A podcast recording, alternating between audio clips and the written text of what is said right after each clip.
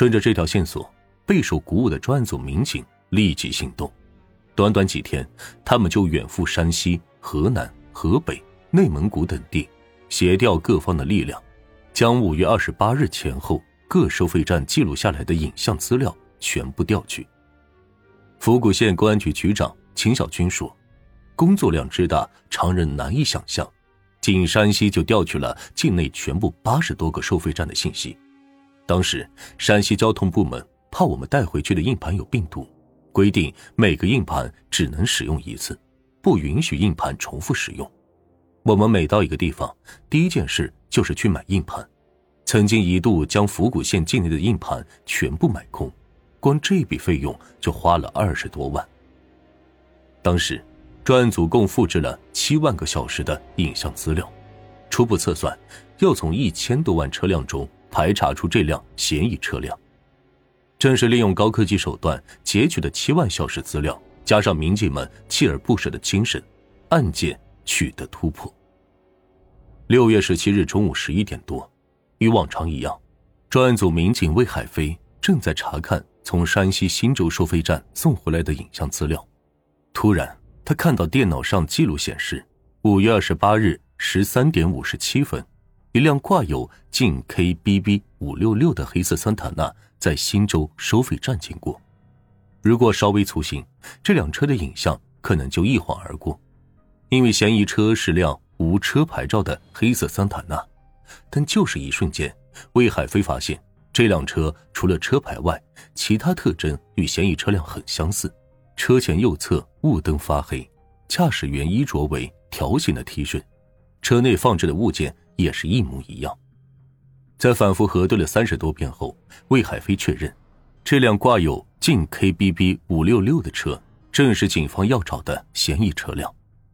当天，经过专案组反复查看，终于确定了这辆嫌疑车辆。随后，其他监测组也传来消息：五月二十八日，这辆车还从太原市北郊的尖草坪收费站进入大运高速，在通过收费站时。驾车人将车辆靠前，使收费员无法看清楚车牌照。当收费员怀疑其为无牌照车辆时，坐在副驾驶座位上的一名戴墨镜、手持饮料的男子快速走下车，到车头处查看，确认牌照完好后上车离去。就在这一瞬间，犯罪分子外貌特征终于被记录下来。警方立即利用高科技手段，迅速描绘出嫌犯画像。使嫌犯首次暴露在警方的视野之中。借用高科技所查到的情况，专案组迅速确定了排查的重点区域以及路线，沿山西祁县和太原向阳镇四周全力清查，继续加大对山西府谷沿线的摸排，同时主攻方向也确立为以车找人和以人找人。此后，五月二十八日，即犯罪分子作案前一天的行踪。完全被警方掌握。山西向阳镇、祁县，他们走在哪里，警方目光就跟在哪里。十一月二日，经过五个月的艰苦奋战，在专案组确定的重点区域山西省灵石县，案件有了重大的突破。当地男子张红怀有重大作案嫌疑，突然不明不白，一下子发财了。他出手阔绰，还新买了一辆小轿车。十一月三日晚，在山西警方的大力配合下，专案组在灵石县将张红怀抓获归案。一听说是陕西的警察，尤其是榆林市和府谷县的警察，张红怀当场就瘫软在地，彻底交代了他伙同灵石县的彭德华、赵国强、尤文强等人驾车持枪杀人抢劫的犯罪事实。十一月六日，在灵石县鹦鹉乡。嫌疑人张红怀的家里，作案用的猎枪和手枪也被查获。十一月十日，办案民警不顾疲劳，搭乘飞机，在福建警方的配合下，在泉州把落脚不久的彭德华在顺门中擒获。看着从天而降的民警，彭德华说：“我准备天一亮就从泉州继续往外逃，没想到你们来的这么快。”十一月十六日，在强大的压力面前。赵国强在其过了二十八岁生日时投案自首，至此，除了尤文强之外，三名嫌疑人全部抓获。尤文强被公安列为 B 级通缉犯，全国通缉。二零一七年八月十五日，尤文强在山西省交口县落网。至此，这起曾轰动全国的大案，在九年后画上了圆满的句号。经过审讯，张、彭、赵三人交代了自己颇为缜密的作案过程。早在今年二月间，四名犯人前往府谷县某个煤矿联系事宜。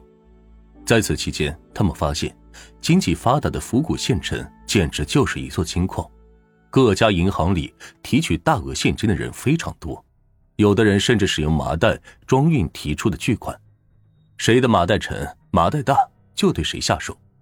这一幕幕繁荣景象进入了眼帘后，不法之徒们立即萌生出了歹毒的念头。四月初，四名犯罪嫌疑人开始密谋到府谷县。尾随银行取款人员实施抢劫作案，并于四月下旬专程到府谷县，在各银行网点附近蹲点，窥测到群众的取款规律。五月二十八日上午八点左右，上述四名犯罪嫌疑人驾驶一辆黑色的桑塔纳轿车，从山西省临石县出发前往府谷，准备实施作案。途经祁县县城的时候，嫌疑人盗得晋 KBB 五六六牌照，安装在作案车上。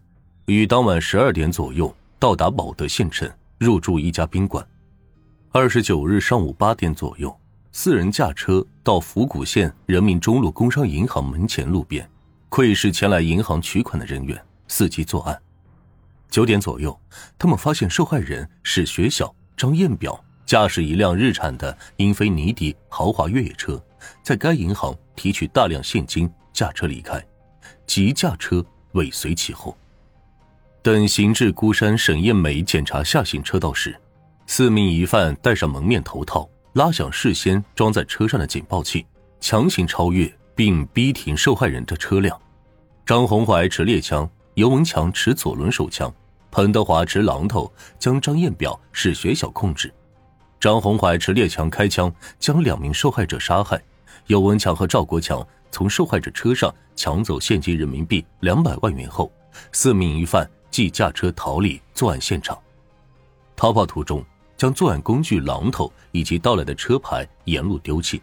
逃回临时县后，四名犯罪嫌疑人各分得赃款现金人民币五十万元，并将作案时所穿的衣物以及作案时用的蒙面帽套、手套和受害人的手机等物进行焚烧掩埋。警方已查获上述犯罪嫌疑人作案用的猎枪、左轮手枪和部分的枪弹。以及黑色桑塔纳轿车，提取了被焚烧的血衣残片，被抢受害人的摩托罗拉手机残骸。